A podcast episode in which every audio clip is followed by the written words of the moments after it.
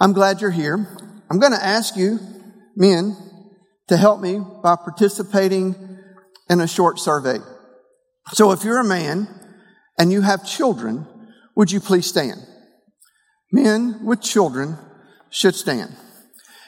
If you're a man and all your children are boys, you get to sit down. Wait, I know your daughter. You can't sit down yet. If you're a man and your girl or your children are from the 12th grade down, you can be seated.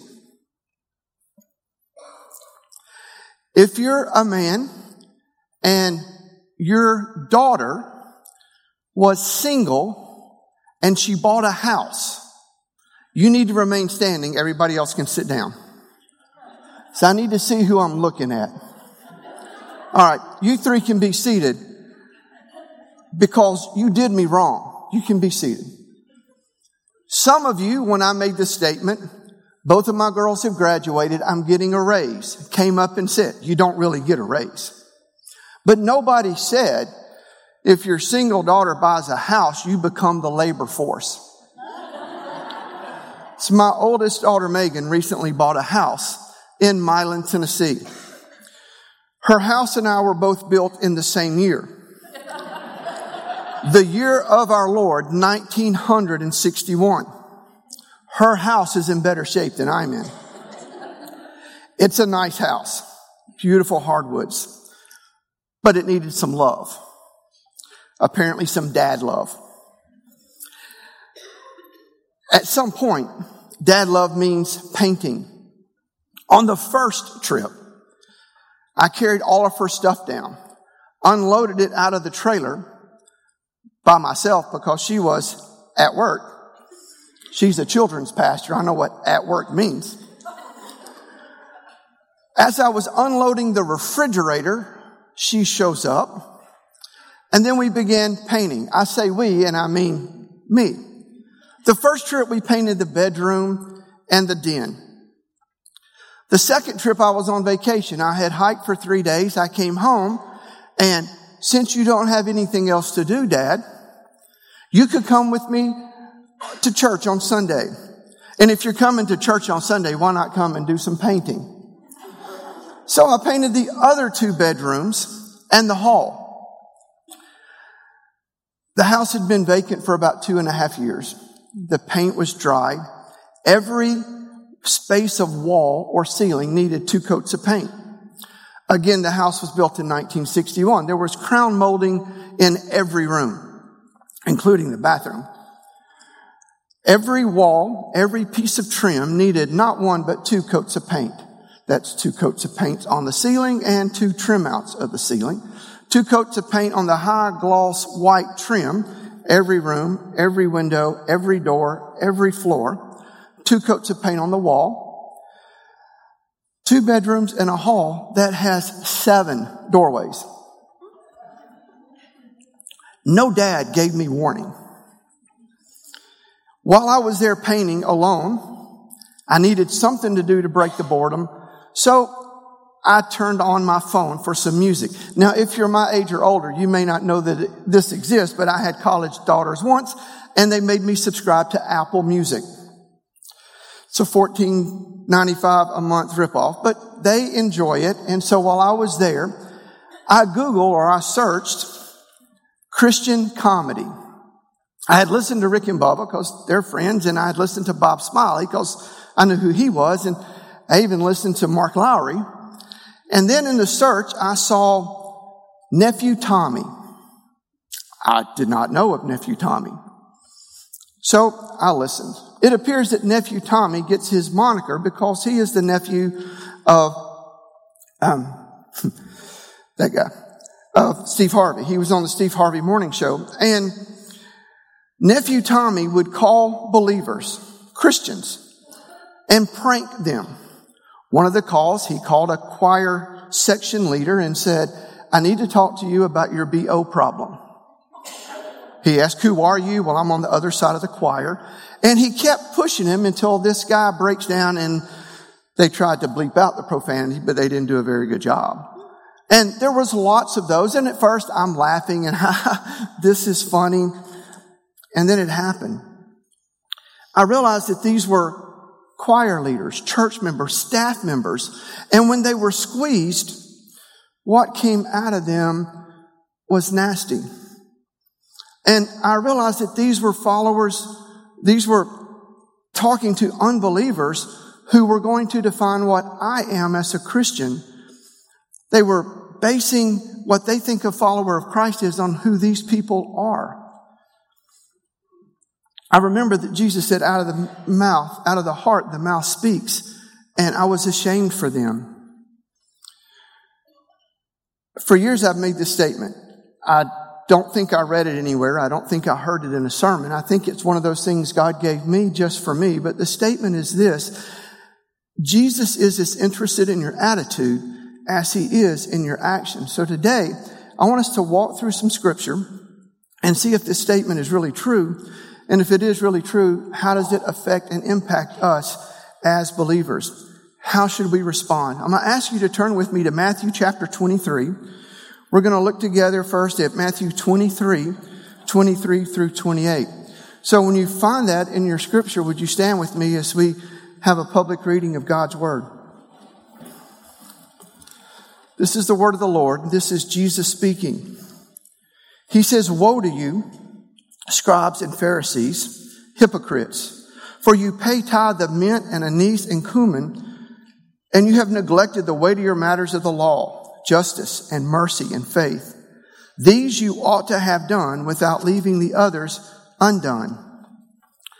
Blind guides who strain out a gnat and swallow a camel. Woe to you, scribes and Pharisees, hypocrites, for you cleanse the outside of the cup and the dish, but inside they are full of extortion and self-indulgence. Blind Pharisee, first cleanse the inside of the cup and dish, that the outside of them may be clean also. Woe to you, scribes and Pharisees, hypocrites, for you are like whitewashed tombs, which indeed appear beautiful outwardly, but inside are full of dead men's bones and uncleanness. Even you so outwardly appear righteous to men, but inside you are full of hypocrisy and lawlessness. Father God, we thank you for your word. Father, we pray that during this time that you will be our speaker, that your Holy Spirit will speak to us as we walk through the words of Jesus. It's in his name we pray. Amen. This chapter, chapter 23 of Matthew, has seven woe to you statements. He says woe to you, which in simple Donnie lingo means this. You're going to wish you hadn't.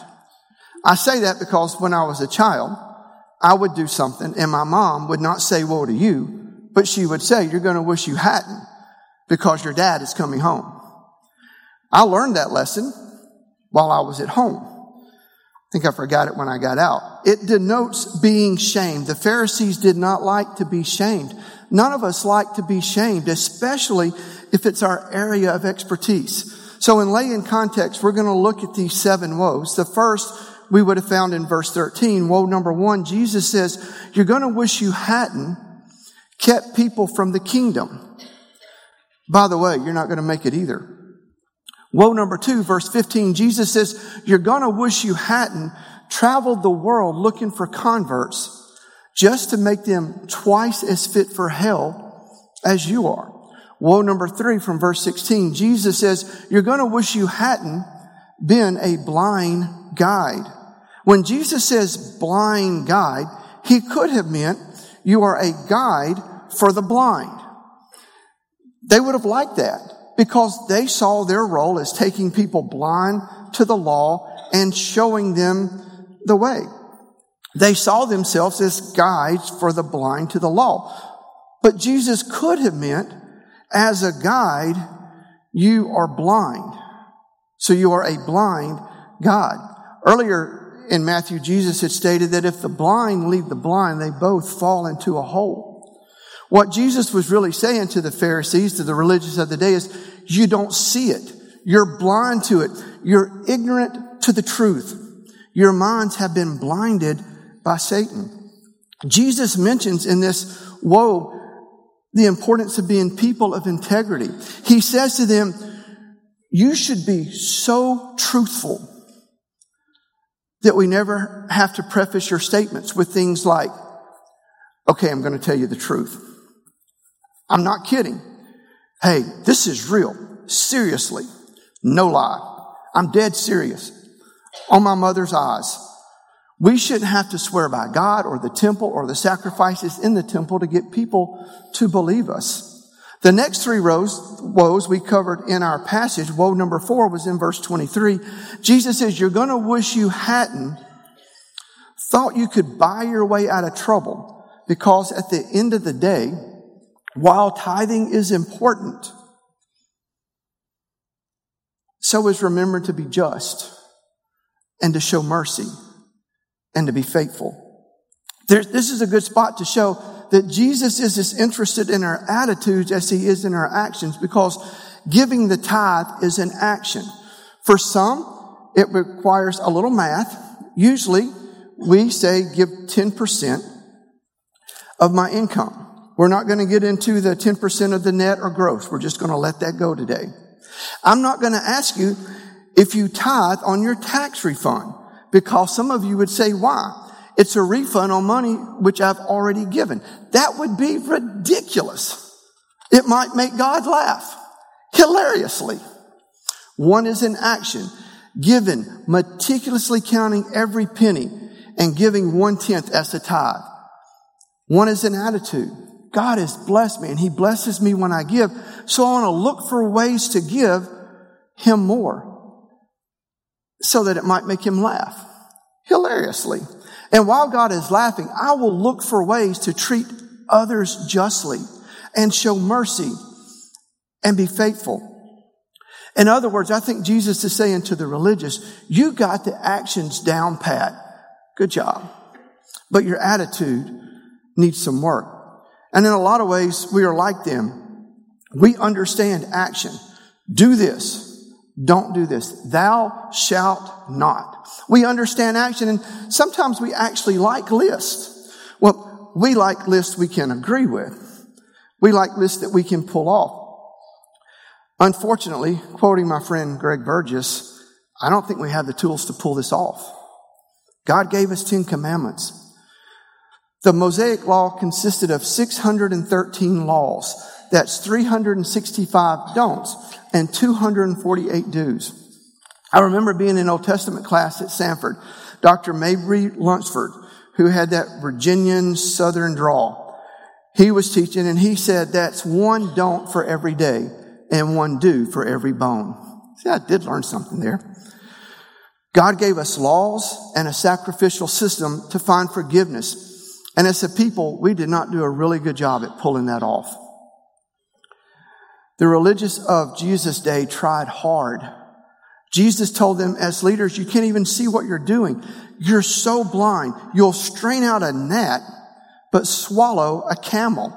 They would actually count seeds and define where a tenth of the seeds were and tithe on that. But they would not show mercy. They would not be just. They would not be faithful. Jesus here is full throttle. It would be absurd to think about swallowing a camel.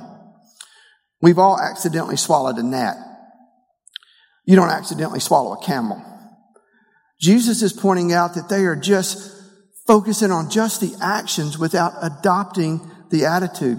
What's even cooler here is he's talking to the religious about following even the most minute part of the law swallowing a gnat, and forsaking the bigger parts of the law, swallowing the camel.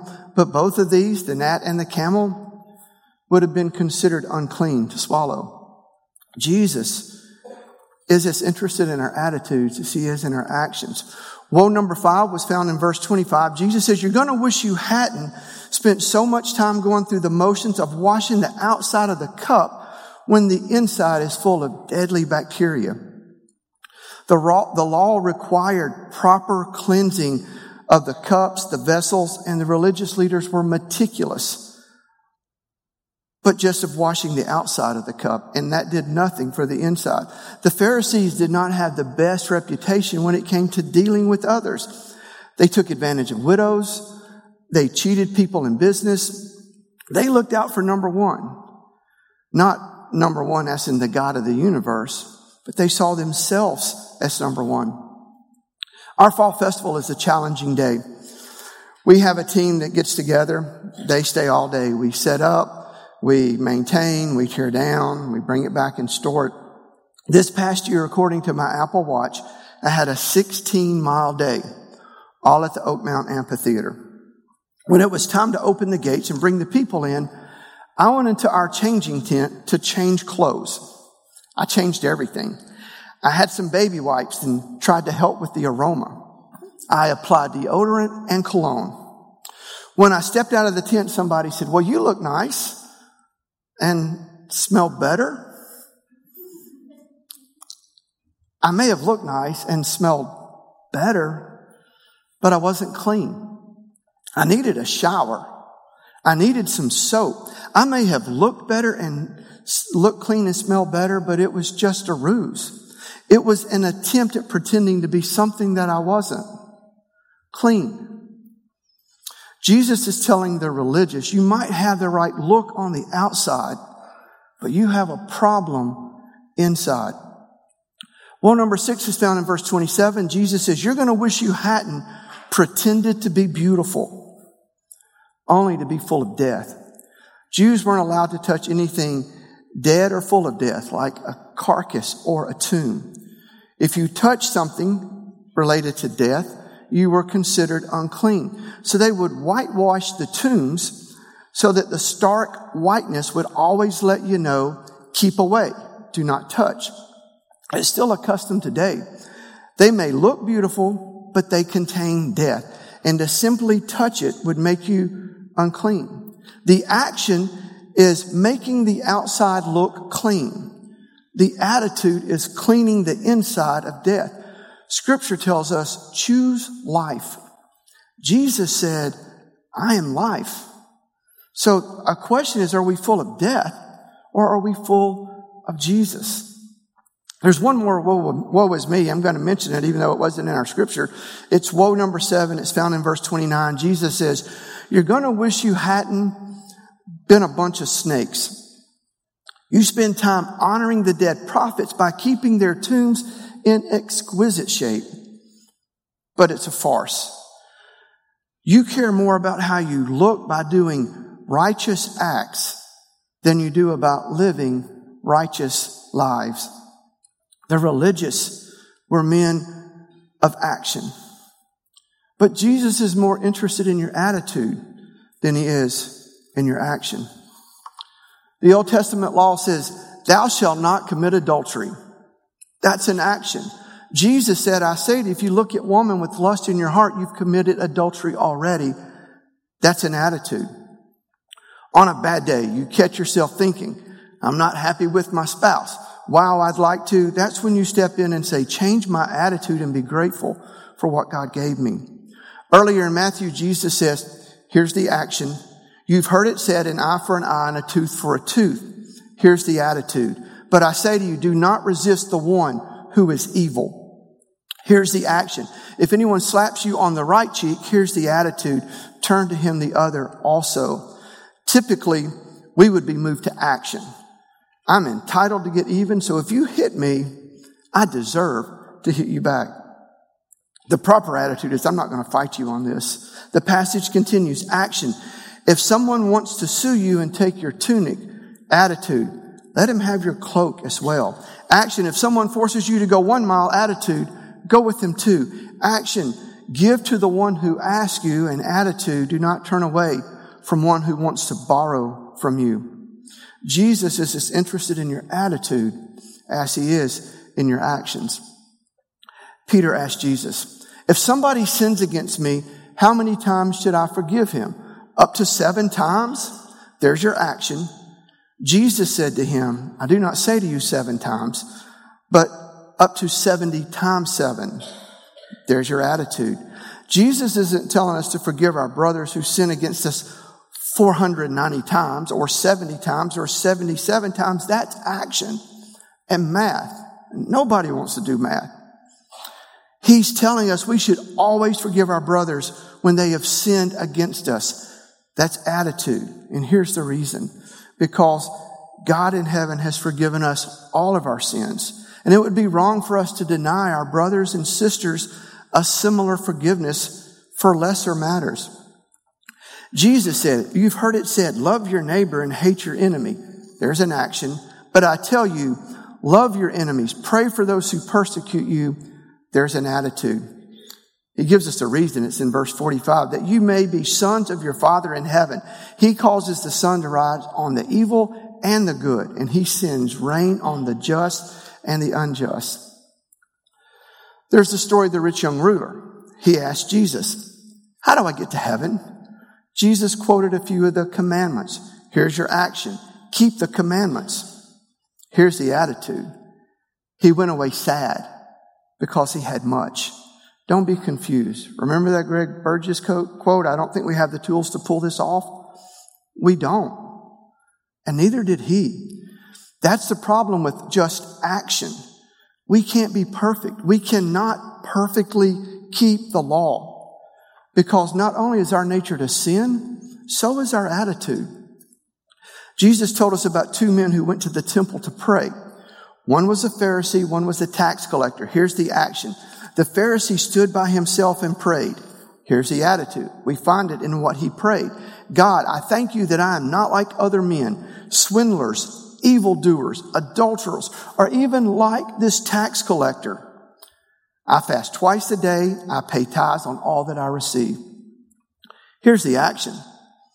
But the tax collector stood at a distance, unwilling to even lift his eyes to heaven.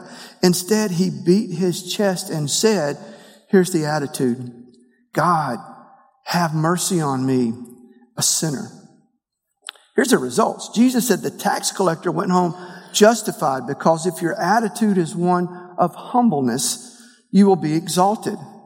The Pharisee wasted his time because everyone whose attitude is only about exalting themselves will be humbled, brought down, leveled. Because Jesus is as interested in your attitude as he is in your action. Action, do not murder. Attitude, whoever is angry with his brother without a cause is in danger of judgment. Action, bring your gifts to the altar.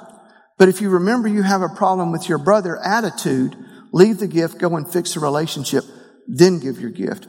Action, do charitable deeds. Attitude, don't do them before others for glory. Do them in secret and God will bless you. Action, fasting, attitude.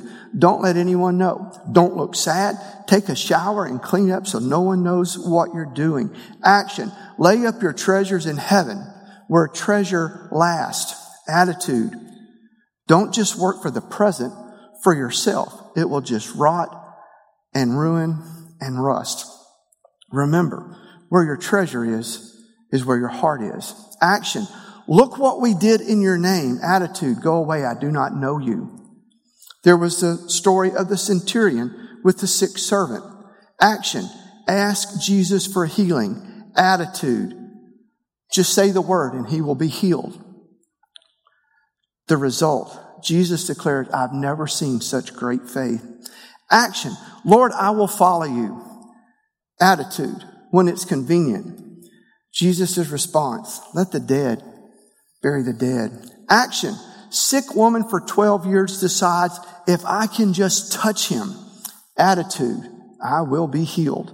Result, daughter, your faith has made you well. I wish Jesus had said, your attitude of believing in me has made you well, but he didn't. Action. Two blind men call out to Jesus, have mercy on us. Jesus asks, do you believe I can heal you? Attitude. Yes, sir, we do result. They became two former blind men. If we jumped ahead a couple of chapters to Matthew 25, starting with verse 31, Jesus says when the Son of Man comes back in all of his glory, with all of his angels, he will be seated on the throne and there will be judgment. It will be like a shepherd because he is the good shepherd separating people like a shepherd would separate the sheep from the goats. He'll say to the sheep, those who are blessed by the Father, it's time to be rewarded. Get ready. Here comes the action. For when I was hungry, you gave me something to eat. When I was thirsty, you gave me something to drink. I was a stranger, you invited me in. I needed clothes, you clothed me. I was sick, you looked after me. I was in prison, and you came to visit me. The attitude, the attitude of the righteous. When? When did we see you hungry and feed you? When did we see you thirsty and give you something to drink? When did we see you a stranger and invite you in? When did we see you needing clothes and clothe you? When were you sick or in prison and we go to visit you? The result, Jesus replied, here's the deal. Whatever you did for the least of these brothers and sisters of mine, you did for me. Don't forget there were two groups, sheep and a goat. Here's the action of the goat. There was no action. Only questions. When did we see you hungry? When did we see you thirsty? When did we see you a stranger? When did we see you needing clothes? When did we see you sick or in prison? Here's the attitude. If we had known it was you, if we had realized you were looking, we would have done something. Somebody want to get the Lord a sandwich? No ham. You, can I have that bottle of water? How about your robe? Lord, we'll give it to you now. Here's the result. Jesus said, depart from me, you who are cursed into eternal fire prepared for the devil and his angels, because Jesus is as interested in your attitude as he is in your action. Jesus is not anti-law. In fact, Jesus said, I didn't come to abolish the law, but to fulfill it. I didn't come to break the law. I came to change your actions to the law, to actions of your attitude. Because grace is not a free pass to do whatever. Actions, works, are the result of your attitude. You can fake good works. you can fake a good attitude, but not for very long. You get the right attitude and the good works are sure to follow. So what is the right attitude? Philippians 2 verse 5. You must have the same attitude that Christ Jesus had. Though he was God, he did not think of equality with God as something to cling to. Instead, he gave up his divine privileges and took the humble position of a slave and was born as a human being. When he appeared in human form, he humbled himself in obedience to God and died a criminal's death on a cross. Therefore, God elevated him to the highest honor and gave him the name above all other names, that at the name of Jesus every knee shall bow in heaven and on earth and under the earth, and every tongue will declare that Jesus Christ, to the glory of God the Father, that Jesus Christ is Lord. The action, God elevated Jesus to the place of highest honor. God gave him a name above all names. God will cause every knee to bow and every tongue to declare that Jesus is Lord. The attitude, Jesus gave up his right of entitlement. The master became the servant. The king was born in a stable. The innocent was sentenced to death, a criminal's death on the cross. Jesus is as interested in your attitude as he is in your action. So much so, he personally demonstrated what your attitude should be. He was able to demonstrate what our attitude should be because God demonstrated his love for us and that while we were sinners, breakers of the law, Christ died for us. Action. God sent his son to live, die, and come back to life. Attitude. Jesus was totally and completely dependent in both his attitudes and his actions. The result we are to follow Jesus' example. This past Halloween, Patty and I went to Pastor Davin and Jane Ellen's house to light the night. Children came by and got candy. We chatted, and then towards the end of the night, a very tired looking Batman came by. Okay, it was a child dressed as a Batman, but I'm pretty sure that when he was at his house and he put on that little muscle bodysuit, and he put on his accessory belt and he put on his cape and he slid on that mask. He looked in the mirror and said, I'm Batman. But the night was long and hard and full of begging for candy and carrying that bag. But when he got to me, I just felt the urge to ask, are you the real Batman? He just looked at me and looked at his costume and shrugged. Patty leaned over and said, I think he forgot what he was dressed up as. I thought, So did those people that nephew Tommy pranked call. And so did the Pharisees when Jesus started the woe to you. Because Jesus was saying, I think you've forgotten what you're dressed up as. Because they were dressed up. They were actors. Jesus tells us that when he uses the word hypocrite. It's not enough just to be dressed up, to pretend or to act, which is the root word for action. Jesus warns us, not everyone who says to me, Lord, Lord, shall enter the kingdom of heaven, but he who does the will of my Father in heaven. Many will say to me on that day, Lord, Lord, have we not prophesied in your name and cast out demons in your name and done many wonders in your name? And then I will declare to them, I never knew you. Depart from me, you who practice lawlessness. Today, if there's some of you here who have never accepted Jesus as your Savior and your Lord, it's probably our fault. Because many times you look to us to see Jesus and you wondered, are you a real Christian? Only to see a tired soul, tired from acting like a follower of Christ, tired of doing the right things to convince everyone we deserve to go to heaven. I'm sorry to those of you who have looked at me and didn't see the real Jesus. I'm sorry when you look for Jesus and you just saw a Pharisee. If you're looking to someone other than Jesus to see Jesus, you probably wonder, why should you follow him? It's because he's the real deal. It's because God loved you so much, he sent his son, his perfect son, to live on our planet. He became completely and fully man while completely and fully being God. He walked our earth without sin. His actions and his attitude always lined up. And then he laid down his life for us. He became our sacrifice because we broke the law. We sinned. Today can be your day of salvation. It's a matter of believing in faith that He is the God of the universe and He died for you and He will forgive you. For those of you who have just been religious, maybe you made a decision as a child in VBS or youth camp or in a service. You got dressed up today. Maybe you even gave a tithe. But you know that while you may have the actions down, your attitude needs some work. Ask Him. Ask Him for a fresh start. Rededicate your life today. Today, if you've been looking for a church home and you feel like God is leading you here, today would be an excellent time to come and say, I'm ready. I'm going to be obedient. My actions and my attitude are going to line up. I wish I could tell you that my actions and attitude always line up. Every day, I started my prayer time or in my prayer time by saying, God, please help me to represent you well today. Because I know there are a lot of days that I don't. But we're supposed to. Because Jesus is as interested in our attitude as he is in our actions. May our attitudes be that of Christ. Let me pray for us. Father God, I thank you for your word. I pray today that you will indeed help our attitudes and actions to line up. Father, for those of us who are followers of you, who have claimed that we're Christians, we've taken your name.